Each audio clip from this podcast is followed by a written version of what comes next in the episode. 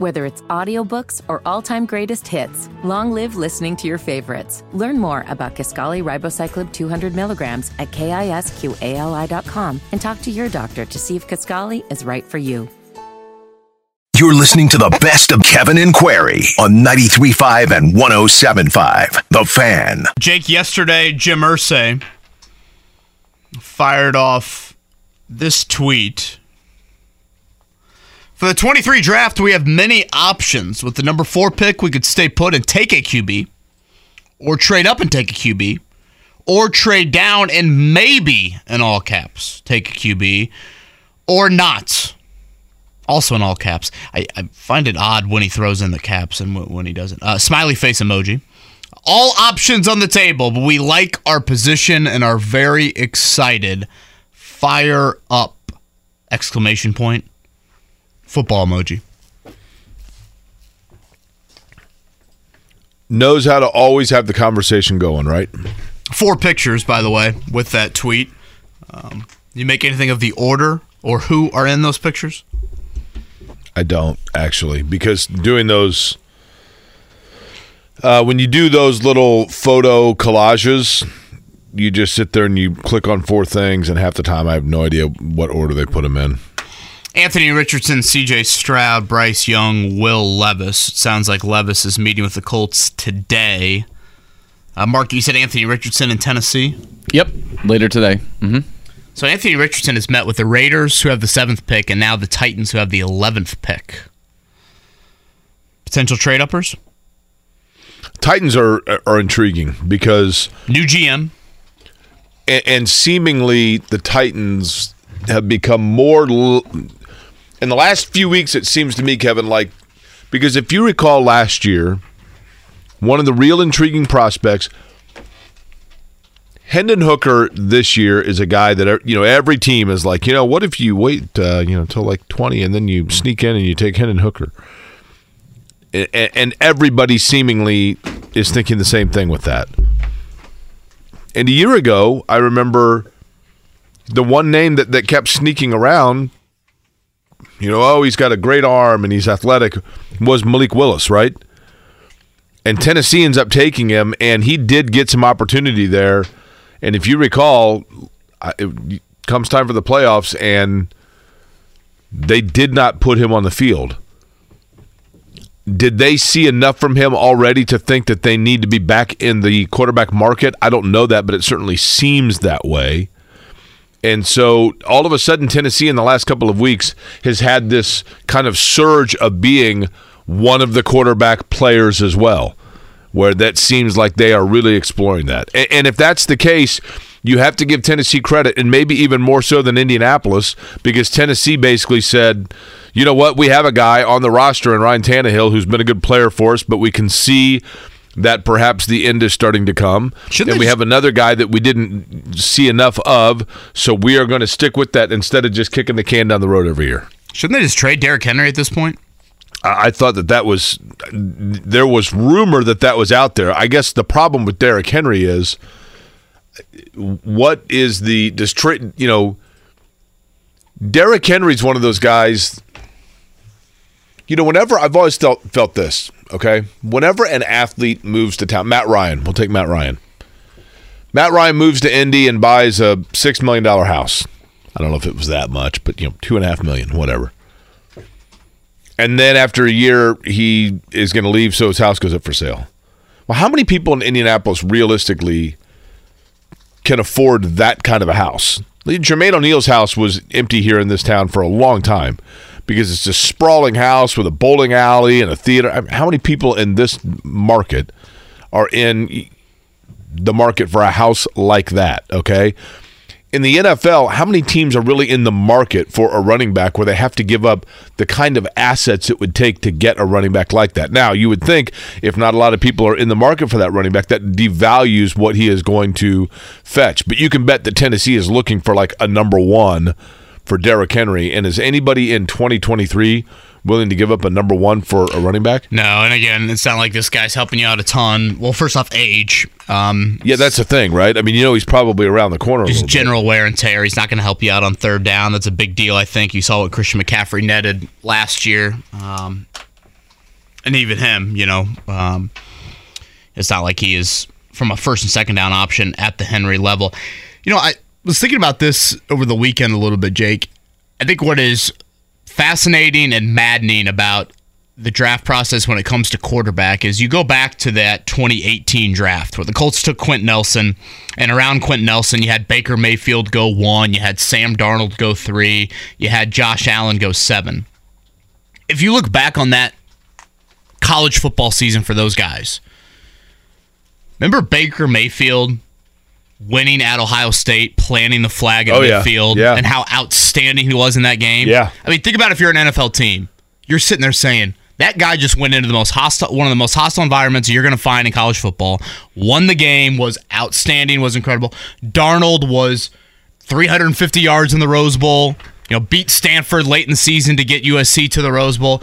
Josh Allen has a home game against Oregon. I mean, a dream game if you're a mid-major prospect. You get a big-time program to Laramie, Wyoming, and he completes 37% of his passes in that game. And now look at him. No more Baker planting the flag. No more Sam Darnold thrown for 350 in the Rose Bowl.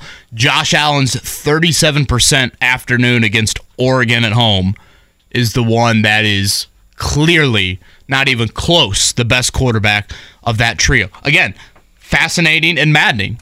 Like nothing you would have seen in college from a big game standpoint would have led you to believe that Josh Allen would be the overwhelming best of that trio. And, you know, you look at these guys and you feel like you're scratching your head at that. I mean, CJ Stroud, what he did in the semifinal game, he couldn't have scripted something better for himself in terms of opponent, neutral field, you know, 41 points in that game. He did stuff with his legs, this and that. How does that translate? There's just such an unknown to this process that is what makes it probably very excruciating, I would guess, for for the decision makers involved. And I don't even know that NFL scouts are pretty amazing. I mean, the, the number of players they have to watch and the number of places where they can find players, etc. They're pretty amazing. But even scouts probably would tell you, look, there's a there's an element to the science that is completely inexact, and you just don't know. You know what I mean? I think a lot know. a lot of it comes with just that position. You know, it's just you get to this level, it is different. And I said this on Friday, and it's probably something that I will repeat a lot here between now and Thursday, a week from Thursday when the draft gets underway. Again, I don't have this Bennedict Mathurin type conviction on any of these QBs, um, particularly the ones that you would assume will be in the Colts range, and that being Anthony Richardson and Will Levis. But I feel pretty strongly that Shane Steichen can get it done at quarterback. And I think if you're a Colts fan right now, and obviously Irsay's tweet is just a, a tweet and it's Jim Irsay. But, you know, when he says in there, we like our position and are very excited, fire up, exclamation point. Jake, what a week from Thursday offers, it offers the Colts the first real opportunity to try and create hope. You know, when the Pacers traded for Tyrese Halliburton, again, it's not exactly apples to apples because Halliburton was in the league um, for a year, had already shown promise at this level. But it's the first time I think the Colts can take a step towards creating hope. And obviously, the draft pick is just the draft pick. You're going to have to do it at some point in the fall and for years to come. But finally, they now are in a position to try something. And now the question becomes will they, and how will that look? Here's a really hard thing to determine when it comes to the draft NBA draft, NFL draft, whatever it might be. To be a professional athlete, typically it means one of two things. A, you are so naturally, genetically, physically gifted that you just were born with the genetic lottery that gave you an athleticism that catapulted you into the elite of the elite. Or B, you have such an unbelievable desire, drive, and competitiveness that you work as hard as you possibly can to get every advantage over opponents because you love to win. Or C, and this is the, the rarest of the rare, you have the combination of both. But what you don't know is if if somebody, for example, is in B and they work their tail off and they're competitive and they're driven and they get up and they're they're drinking raw eggs at four o'clock in the morning and then running through the streets of their hometown and getting in the gym and putting up hundred shots or do benching whatever it might be. All that goes into that and all that time they are driven by the thought of walking across that stage, putting that hat on, hugging the commissioner, and saying to themselves, I'm a first round pick. Kevin, the one thing you don't know, and it does take place, is the number of guys that in that moment, the dream is complete. And all the work that went in, all the extra mornings, all of the exercise, all of the nutritional discipline, all of it that went into getting to that moment, that creates in them a breaking point where they're like, I'm good. I, I got here. I, people told me I couldn't get here, and I got here. And I'm not saying that they say, so I'm just going to take my check and go home. But a level of complacency. Correct. All the work that went into that. The thought then of, wait a minute, now to stay here, I've got to continue doing that for five more years becomes too mentally exhausting to a lot of players. And I don't know, quite frankly, that anybody, including that player, can predict which way their body right. and their mind is going to go with that. Yeah, I mean, you're signing contracts that have a lot of commas and a lot of zeros. Yep, and and, and you, you know you get a guy like Quinn Quinn Pitcock that's addicted to video games. I, you know what I mean? They're all facets that come into play, and that's the one thing you just don't know. Yeah, and I don't think those guys know. Oftentimes, you know. No, and you uh, you can't truly know, and obviously you can say this about a lot of walks of life, but in this realm, it's a whole different animal in terms of the type of money and the hype and the attention and all of those things um, that come with that. So again, a week from Thursday for the Colts, uh, things will get underway. Eight o'clock for the NFL draft. We'll chat with Ryan Walters here on the other side, Purdue head football coach. Kind of fitting. We got football weather here on this Monday. You are kidding, man. Uh, typically, the last week of spring football around for college football programs. Uh, I think the Ross-Ade renovations, no spring game for Purdue this year with that, but they'll round things out coming up this weekend. And Ryan Walters has been a popular man this spring, not only in starting, you know, his first era as a football coach, head football coach, but also dealing with a lot of NFL personnel because his defensive players at Illinois, he's going to have several of them that will be drafted. I think as early as uh, Thursday night here when round one gets away gets underway a week from Thursday. So we'll do that next here. It is an overcast, a little bit of a spinning rain. We were driving in. Um, Jake, fresh off the red eye. No raw eggs for you at 4 a.m. this morning, I assume? No, I was 4 a.m. I was, well, 4 a.m. LA time. Um, I was probably just landing 4 a.m. our time. I was probably somewhere over Nevada. I'm starting to feel it here. Jake's cutting it out on this Monday right. morning. I'm Mark right. Dykton, Kevin Bowen, 93.5, 107.5, The Fan. Whether it's audiobooks or all-time greatest hits, long live listening to your favorites. Learn more about Kisqali Ribociclib 200 milligrams at kisqali.com and talk to your doctor to see if Kisqali is right for you. Jake, I feel like it's fitting. You look outside, and I'm like, oh yeah, Purdue Northwestern kicking off here at noon. That's right. This weather just screams Big Ten noon football here in the month of November. Frankly, it probably screams defensive mindset. Uh, so, fittingly, again, we have uh, head coach Ryan Walters of the Purdue Boilermakers. You heard him when he first got hired. He's joined us here ahead of the uh, close to the spring football season for the Purdue Boilermakers. Coach, good Monday morning to you. Good morning. How you guys doing? We're doing great. Um, Appreciate the time. So spring schedule just a little bit different this year, right? No official spring game inside of the stadium. Yeah, obviously, the, I'm looking out my window right now. There's no way we could get in the stadium just with the uh, construction that's been going on. Um, and you know, to be honest, where we are with our roster, you know, who's available and kind of the work we need, you know, I felt like it would be more beneficial to uh, just have a, a, another practice in in terms of getting us better for for fall when you say that where you're at with your roster, health, scholarship wise, is that contributing some of it? Yeah, just health. You know, some of the depth at certain positions. You know, it it would be uh, it'd be hard to play a, a, a game.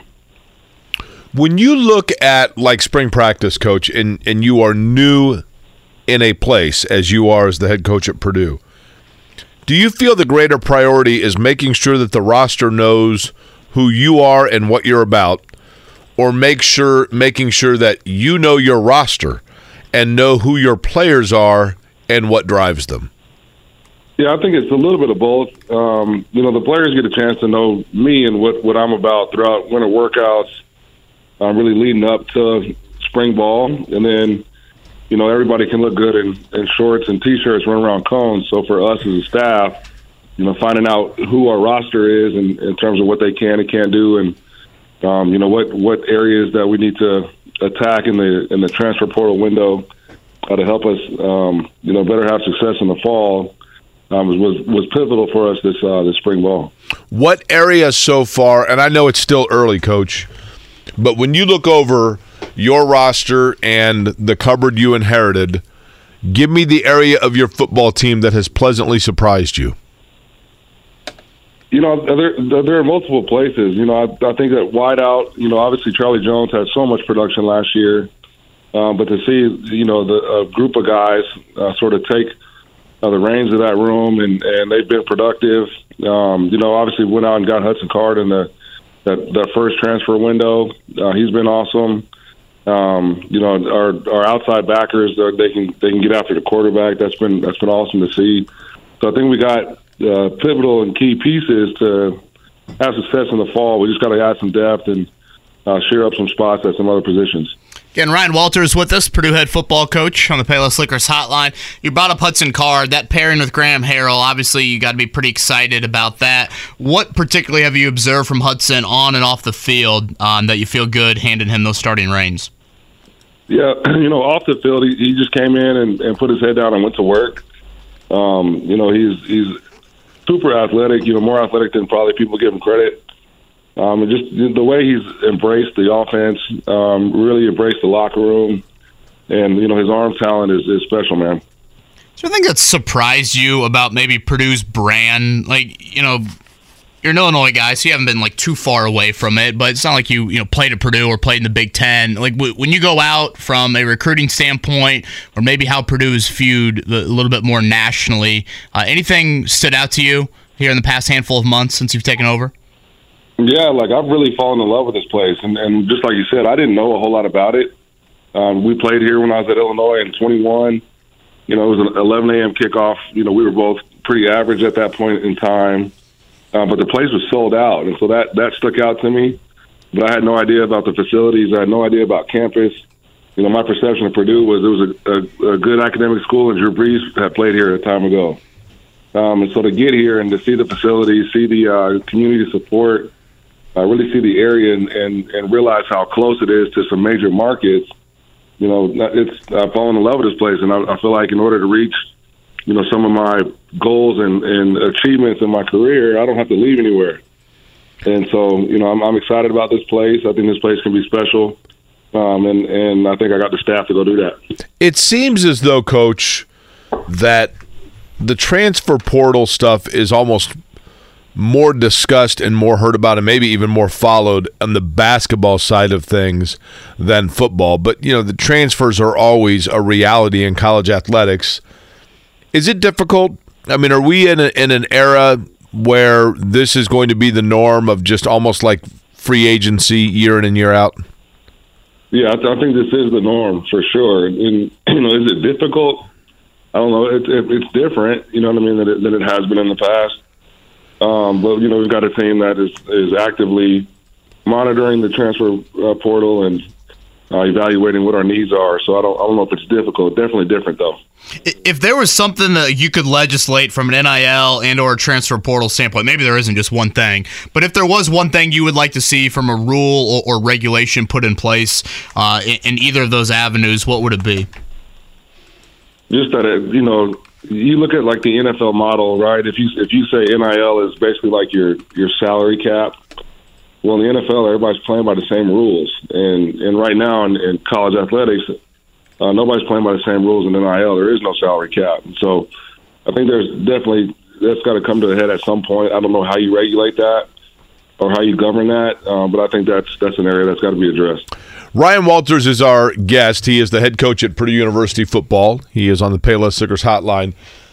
Coach, when you since the time that you got to Purdue, your young family kind of got established. You know, as you talked about, like you've learned to love the place, and and things have settled down a little bit. And yes, in fact, you know, wow, I am the Purdue head football coach. With all of that, even with things settled down, what keeps you awake at night?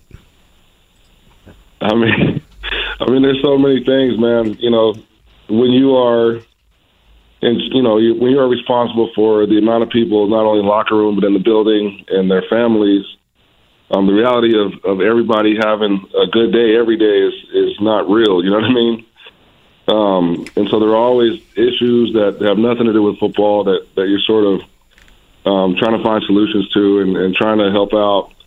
Um, but it's, it's it comes with the territory. You know, that's that is one of the one of the satisfying things about this job as well is just to to find solutions, find answers to problems, and um, help help people head in the right direction.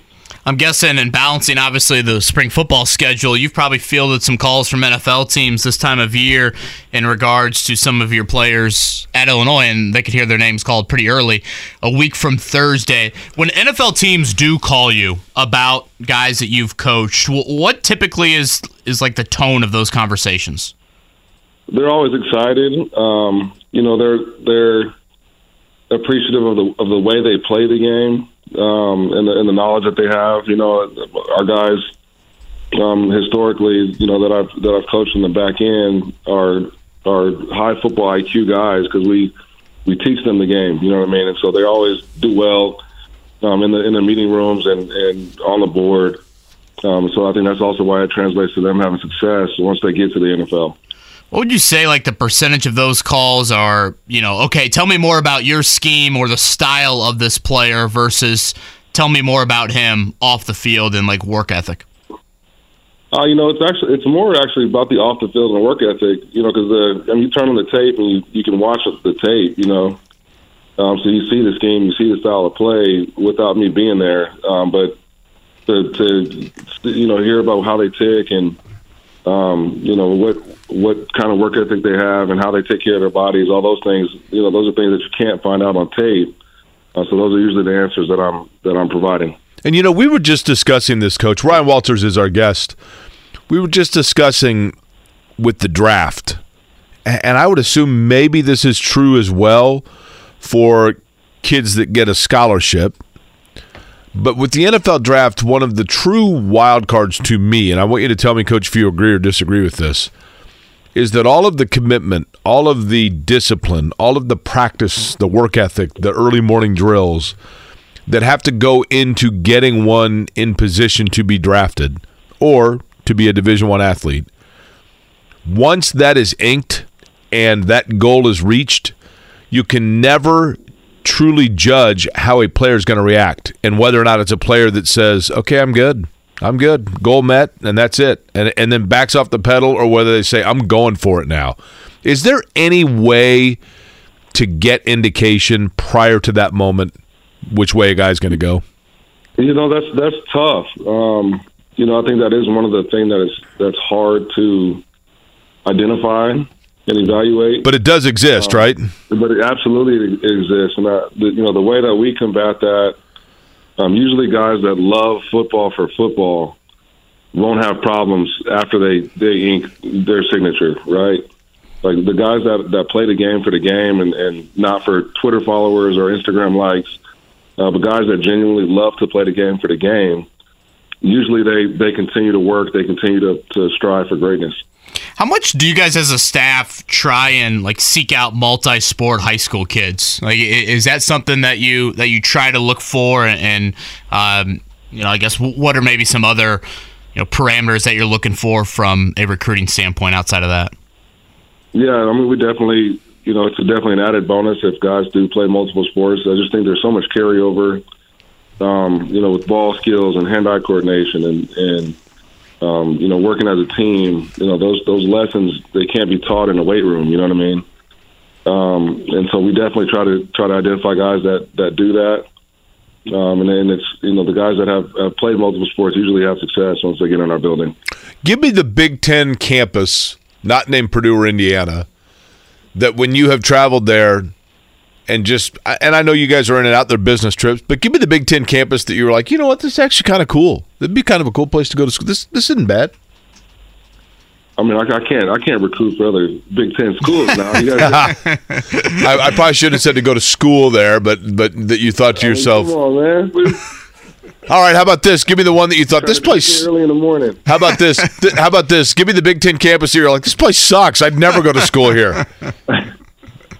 All of them but Purdue. Uh, all yeah, exactly. All of the above. I just left the place. Um, so there's a place in Chicago. You know, everywhere, everywhere close to here.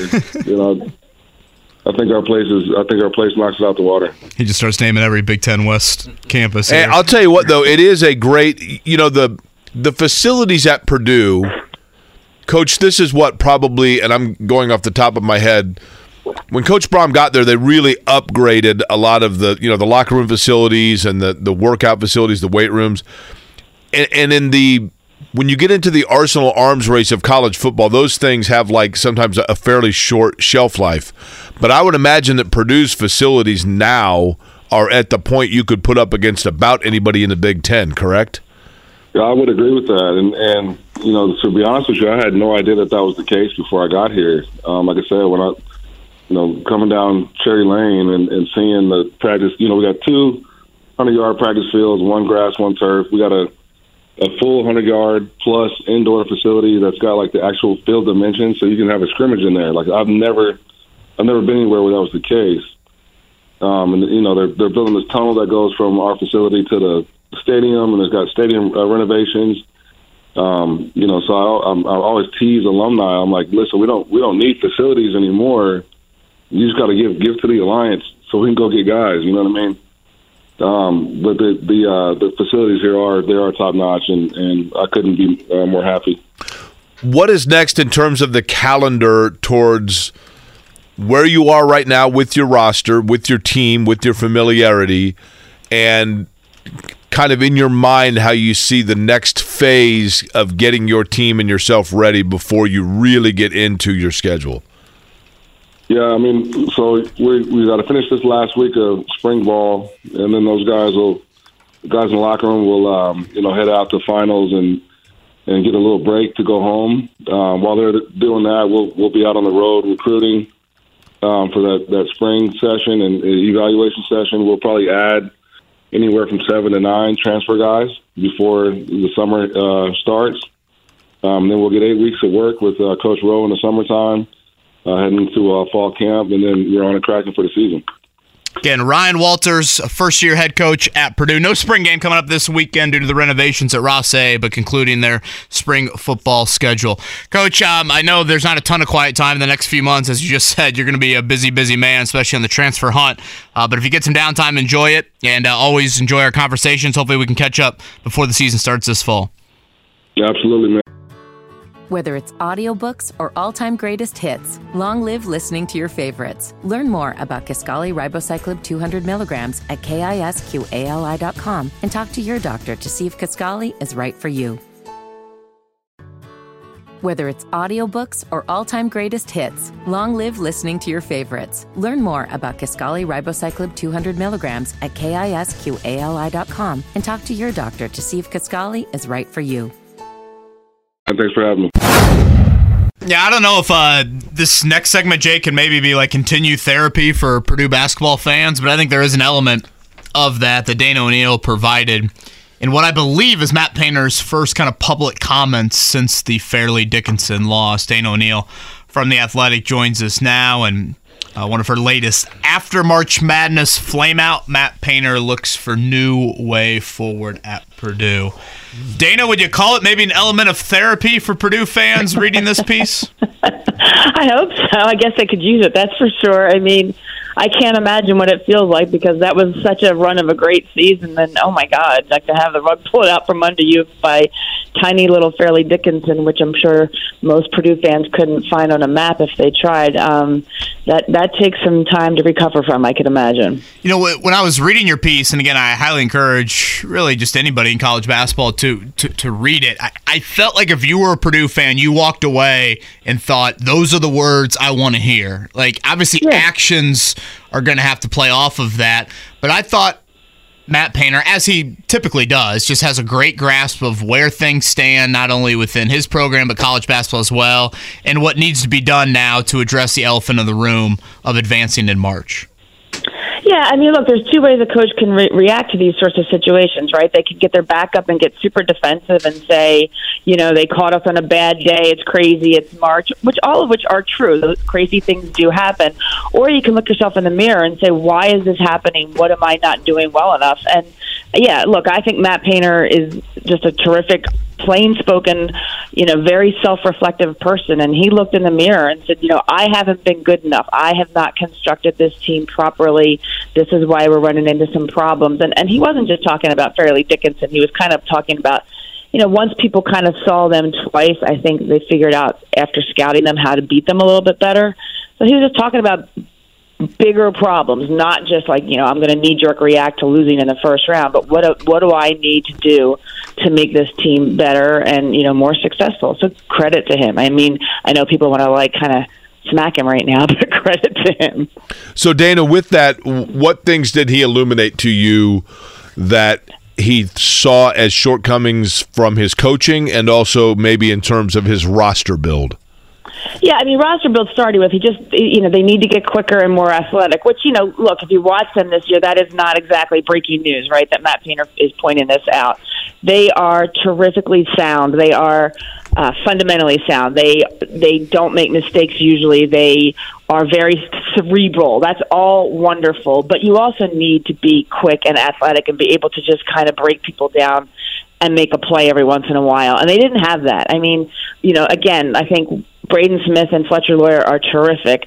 But once, especially in the Big Ten, I think you saw this, once everyone kind of saw them once, they realized, oh, okay, you know, that's how we can beat them. And and they started to, you know, they started to find ways to sort of pressure the guards a little bit more, and, and that's where Purdue struggled. And that's you know they had a lot of turnovers again in the game against FDU. They didn't shoot the ball very well, and that's that's a stinking recipe for disaster. So, you know, that that to me I think was the glaring thing that he said like this we need to roster construct better.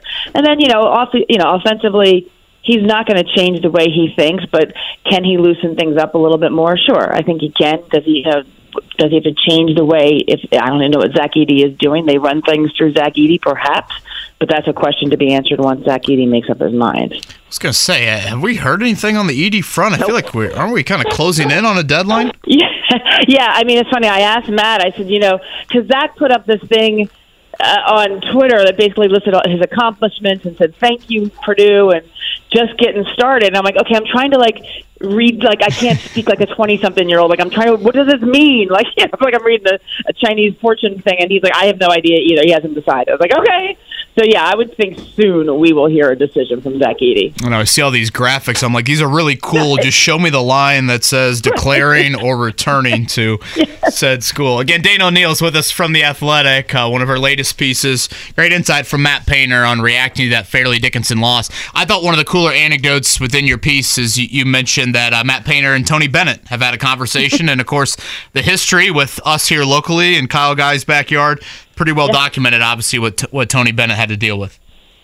Yeah, I mean, it was it, it, one of the best um, stories I thought written about this loss was by Chuck Culpepper at the um, Washington Post, and he said that I forget ex- his exact term, but he said it was a, sort of a play on what does misery love more than oh look company. Virginia says welcome. You two have lost to a 16 seed, and yeah, you know that's who Tony Bennett is. I mean, he is a good person um, who understands, you know, better than anybody, and maybe the only person anybody, right, that how this feels. And he reached out to Matt Painter and cautioned him, which I thought was a really important message. Like, don't feel compelled to redo everything. There's going to be this panic out there where everyone's going to tell you that your way doesn't work anymore. I mean, that was what we heard about Tony Bennett, that his system didn't work, it couldn't win. And he stayed the course and said, you know, I'm not going to panic. And they won the national championship the next year. So he was very pointed about telling Matt, like, don't give up on what you've built. There's a temptation with Matt, the way he's built this program. You know, he likes certain kinds of players, certain high character kind of guys, and there are easy fixes, right? You can go drop in the portal, just take whatever you can get and gobble up and reconstruct your roster on the fly. But is does that is that sustainable? Probably not. And that was uh, Tony Bennett's message to Matt, which I thought was a really important message to ha- to have. Dana, there are certain athletic programs that, and this is maybe unfair of me, I think of them as IKEA programs. Like IKEA furniture is really cool looking. And then, like, you really dive into it and you go, eh, it's really kind of plastic stuff that's put together, right? Like, I don't know that it's as durable and nice as it looks, but it looks good, right?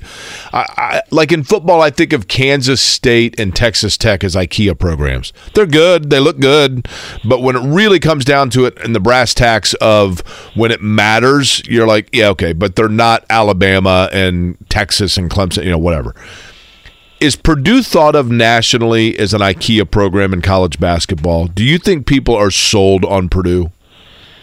I think people waffle. I think people want to be sold on Purdue because I think they, you know, they appreciate Matt Painter and his thoughtfulness and the way he runs his offense and the stuff that they run. I think they appreciate the way he's gone about building the program. He kind of a few years ago said, "No, I'm not doing it that way anymore. I'm not going to chase everybody. I'm going to chase what I want."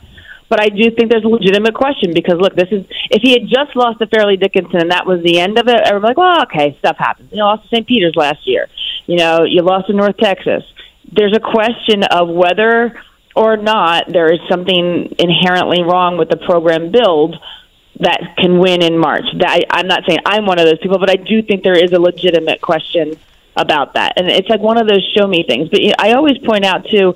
I can remember watching. I'll never forget Bill Self when they played when Kansas played Davidson and Steph Curry, and they they they won that game, and it was like he looked like he had like taken the weight of the world off of his shoulders because at that point Bill Self was the coach that couldn't win the big one. Every coach goes through this. Right. Mark Few is going through this. Mark Few has gone to the national championship game, hasn't won it. What's wrong? Why isn't Gonzaga good enough to win the national championship?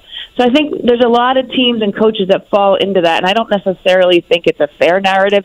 I just think it's really stinking hard to win the NCAA tournament. I really do. It's not like the best of seven. It's hard. It's really, really hard.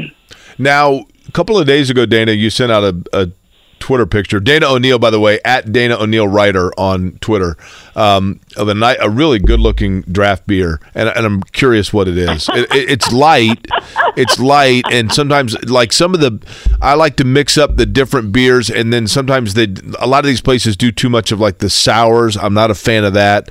Uh, do you recall what it was that you had? I really don't because it was a light IPA at a local place. I just said, "Can I have whatever your light IPA is?" And that's what they gave me, and it was really good.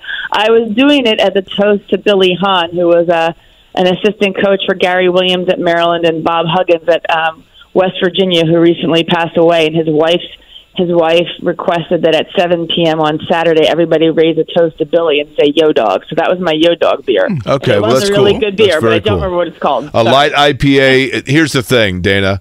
A light IPA is always a good way to go.